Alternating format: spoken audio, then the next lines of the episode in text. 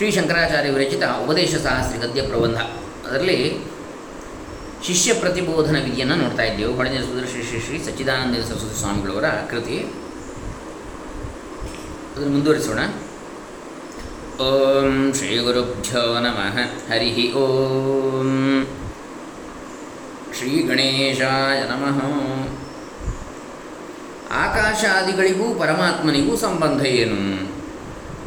ನೊರೆಯು ನೀರಿಗಿಂತ ಬೇರೆಯೂ ಅಲ್ಲ, ಏಕೆಂದರೆ ಈಗಲೂ ನೀರೇ ಆಗಿರುತ್ತದೆ.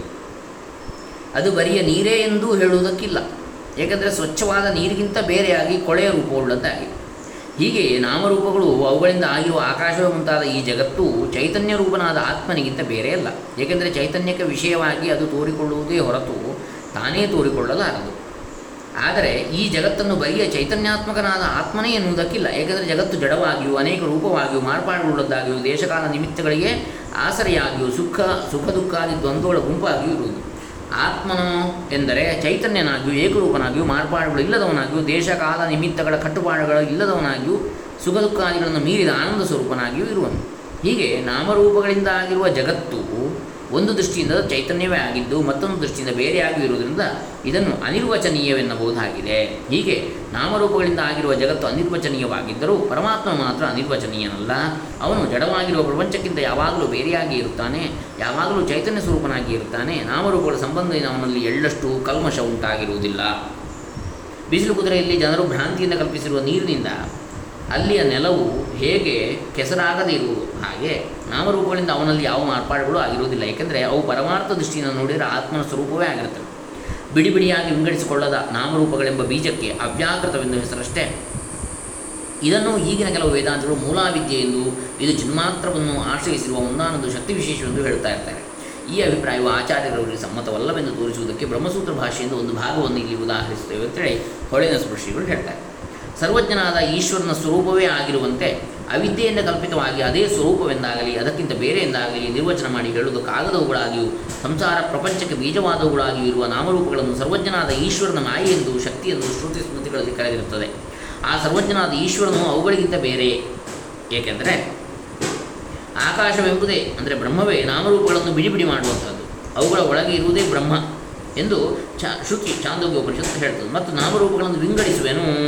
ಎಲ್ಲ ರೂಪಗಳನ್ನು ಮಾಡಿ ಆ ಸರ್ವಜ್ಞನು ಅವುಗಳಿಗೆ ಹೆಸರನ್ನಿಟ್ಟು ಕರೆಯುತ್ತಿರುವನು ತೈತಿರಿಯ ಉಪನಿಷತ್ತು ಒಂದಾಗಿರುವ ಬೀಜವನ್ನು ಆ ಪರಮೇಶ್ವರನು ಬಲುಬಗೆಯಾಗಿ ಮಾಡುವನು ಶ್ವೇತಾಶ್ವರ ಉಪನಿಷತ್ತು. ಹೀಗೆ ಅವಿದ್ಯೆಯಿಂದ ಆಗಿರುವ ನಾಮರೂಪಗಳೆಂಬ ಉಪಾಧಿಯನ್ನು ಅನುಸರಿಸಿದ ಚೈತನ್ಯವೇ ಈಶ್ವರನಾಗುವುದು. ಆಕಾಶವು ಗಡಿಗೆ ಕುಡಿಕೆ ಮುಂತಾದವುಗಳೆಂಬ ಉಪಾಧಿಗಳನ್ನು ಅನುಸರಿಸಿ ಮಹಾಕಾಶವೆನಿಸುವಂತೆ ಇದನ್ನು ಅರಿಯಬೇಕು.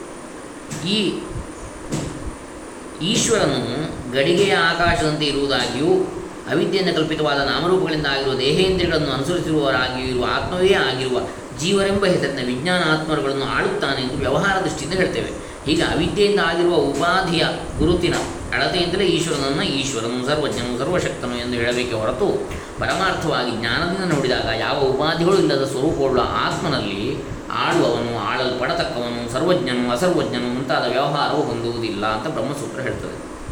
ಈ ಮೇಲಿನ ಭಾಷೆಯಿಂದ ತಿಳಿದು ಬಂದಿರುವ ಸಂಗತಿಗಳು ಮುಖ್ಯವಾಗಿ ಮೂರು. ನಾಮರೂಪಗಳ ಬೀಜಶಕ್ತಿ, ಅವ್ಯಾಕೃತ ಮಾಯೆ, ಶಕ್ತಿ, ಪ್ರಕೃತಿ ಎನಿಸುವುದು.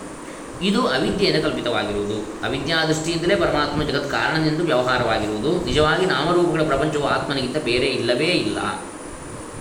ಮಾಯಾ ಮಾತ್ರ ಮಿದಂ ದ್ವೈತಂ, ಇದೆಲ್ಲವೂ ಮಾಯಾ ಮಾತ್ರ ತೋರಿಕೆ, ಹುಸಿ ತೋರಿಕೆ. ಇಲ್ಲಿ ಕೊಟ್ಟಿರುವ ನೀರು, ನೊರೆಗಳ ದೃಷ್ಟಾಂತವನ್ನು ಮೇಲೆ ಹೇಳಿರುವ ವಿಷಯಗಳನ್ನು ತಿಳಿದುಕೊಳ್ಳುವುದಕ್ಕೆ ಉಪಯೋಗಿಸಲೇಬೇಕೇ ಹೊರತು, ಉಪಯೋಗಿಸಬೇಕೇ ಹೊರತು ನೀರು ನಿಜವಾಗಿ ನೊರೆಯಾಗಿ ಪರಿಣಮಿಸುವಂತೆ ಆತ್ಮನು ನಿಜವಾಗಿ ಜಗದ್ರೂಪನಾಗಿ ಪರಿಣಮಿಸುತ್ತಾನೆ ಎಂದು ಭಾವಿಸಬಾರದು. ಏಕೆಂದರೆ ನೀರು ಅವಯವಗಳುಳ್ಳದ್ದು ಅವಯವ ಉಳ್ಳದ್ದು ಆತ್ಮನಿಗೆ ಯಾವ ಅವಯವವೂ ಇಲ್ಲ. ಇದೇ ದೃಷ್ಟಾಂತವನ್ನು ಬೃಹದಾರಣ್ಯಕ, ಬ ಮತ್ತು ಐತರೆಯ ಭಾಷೆಗಳಲ್ಲಿಯೂ ಆಚಾರ್ಯರು ಕೊಟ್ಟಿರ್ತಾರೆ. ಕಾರ್ಯವು ಕಾರಣಕ್ಕಿಂತ ಬೇರೆಯಾಗಿರುವುದಿಲ್ಲ. ಕಾರಣವು ಮಾತ್ರ ಕಾರ್ಯಕ್ಕಿಂತ ಬೇರೆಯಾಗಿಯೇ ಇರುವುದು ಎಂಬುದೇ ಇಲ್ಲಿ ದೃಷ್ಟಾಂತದ ಅಷ್ಟಾಂತಿಕಗಳಿಗೆ ಇರುವ ಹೋಲಿಕೆ. ಇನ್ನು ವಾಯುವಾದಿಗಳ ಉತ್ಪತ್ತಿ, ಮನಸ್ಸು, ಇಂದ್ರಿಯಗಳು ನಾಮರೂಪಾತ್ಮಕವೇ. ಶಬ್ದ, ಸ್ಪರ್ಶ, ರೂಪ, ರಸಗಂಧ, ಇವು ಕ್ರಮವಾಗಿ ಆಕಾಶಾದಿಗಳಲ್ಲಿರುವ ವಿಶೇಷ ಗುಣಗಳು. ಆಕಾಶದ ಗುಣ ಶಬ್ದ ವಾಯುವಿನದ್ದು ಸ್ಪರ್ಶ, ಗ ಅಗ್ನಿಯದ್ದು ರೂಪ, ಜಲದ್ದು ರಸ, ಪೃಥ್ವಿಯದ್ದು ಗುಣ ಗಂಧ, ಸುಗಂಧ ಇತ್ಯಾದಿ. ಆಕಾಶದಲ್ಲಿ ಶಬ್ದವೆಂಬ ಒಂದು ಗುಣ. ವಾಯುವಿನಲ್ಲಿ ಶಬ್ದ, ಸ್ಪರ್ಶಗಳೆಂಬ ಎರಡು ಗುಣಗಳು. ತೇಜಸ್ಸಿನಲ್ಲಿ ಶಬ್ದಸ್ಪರ್ಶ ರೂಪಗಳೆಂಬ ಮೂರು ಗುಣಗಳು, ಅಪ್ಪಿನಲ್ಲಿ ಶಬ್ದಸ್ಪರ್ಶ ರೂಪ ರಸಗಳೆಂಬ ನಾಲ್ಕು ಗುಣಗಳು, ಪೃಥ್ವಿಯಲ್ಲಿ ಶಬ್ದಸ್ಪರ್ಶ ರೂಪ ರಸಗಂಧಗಳೆಂಬ ಐದು ಗುಣಗಳು ಇವು ಈ ಅಭಿಪ್ರಾಯವನ್ನು ಭಾಷ್ಯಕಾರರು, ಶಂಕರಾಚಾರ್ಯರು, ಮುಂಡಕ ದೈತಿರೀಯ ಶಾಂತೋಗ್ಯ ಮುಂತಾದ ಭಾಷೆಗಳಲ್ಲಿ ಕೊಟ್ಟಿರ್ತಾರೆ. ನಾಮರೂಪಗಳೆಂದರೆ ಹೊರಗಿನ ಭೌತಿಕ ಪ್ರಪಂಚವೆಂದು ಇಷ್ಟೇ ಅರ್ಥವನ್ನು ಮಾಡಿಕೊಳ್ಳಬಾರದು.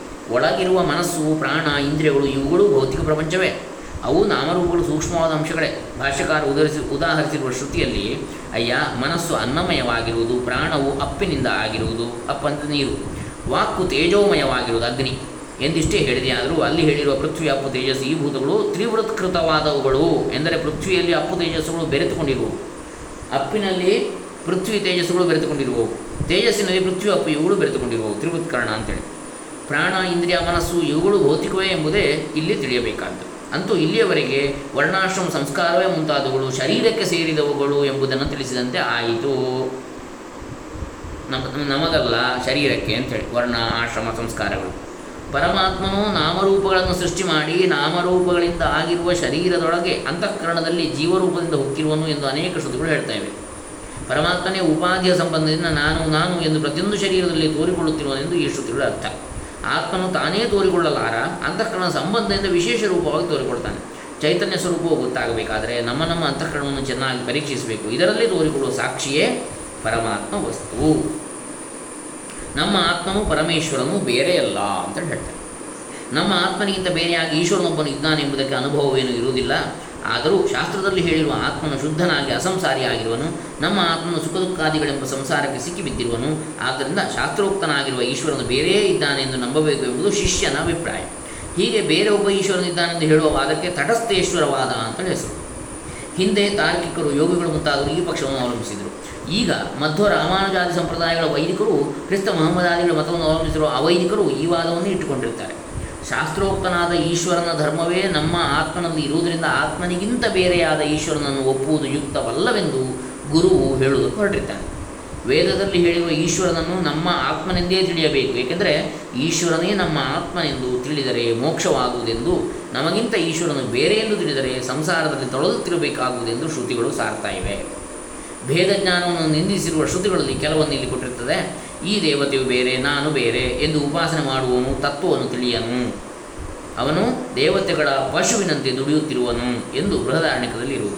ತಾನೇ ಬ್ರಹ್ಮವೆಂದು ತಿಳಿದಾತನು ಎಲ್ಲವೂ ಆಗುವನು ಎಂದು ಅದೇ ವಾಕ್ಯದಲ್ಲಿ ಹೇಳಿರುತ್ತದೆ.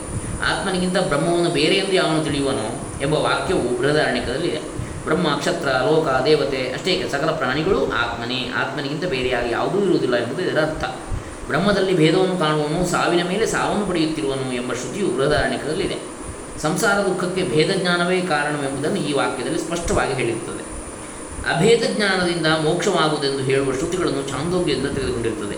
ಅವನಿಗೆ ಅಲ್ಲಿಯವರೆಗೆ ತಡವು ಎಂಬ ಶ್ರುತಿಯ ತಾತ್ಪರ್ಯವೇನೆಂದರೆ ಸಕಲ ಜಗತ್ತಿಗೂ ಕಾರಣವಾಗಿರುವ ಪರಮಾತ್ಮನೊಬ್ಬನೇ ನಾನು ಎಂದು ತಿಳಿದಾತನು, ತಿಳಿದಾತನಿಗೆ ಈ ಶರೀರವು ಬಿದ್ದು ಹೋದ ಮೇಲೆ ಮತ್ತೆ ಜನ್ಮ ಉಂಟಾಗುವುದಿಲ್ಲ. ಏಕೆಂದರೆ ಬ್ರಹ್ಮವೇ ತಾನೆಂಬ ಜ್ಞಾನವು ಕರ್ಮದ ಕಟ್ಟನ್ನು ಬಿಚ್ಚಿ ಹಾಕ್ತದೆ ಕಳ್ಳನ ದೃಷ್ಟಾಂತವನ್ನು ಕೊಟ್ಟಿರುವ ವಾಕ್ಯಕ್ಕೆ ಅಕ್ಷರಾರ್ಥವನ್ನು ತೆಗೆದುಕೊಳ್ಳಬಾರದು. ಕದಿಯದೇ ಇರುವ ಆತನು ಕೆಂಡವನ್ನು ಕೈಯಲ್ಲಿ ಹಿಡಿಯುವುದಕ್ಕೂ ಹೆದರದೇ ಇರುವಂತೆ ಸದ್ರೂಪವಾದ ಬ್ರಹ್ಮವೇ ತಾನೆಂದು ತಿಳಿದಿರುವ ಆತನು ಸಂಸಾರಕ್ಕೆ ಹೆದರದೇ ಇರುವನು.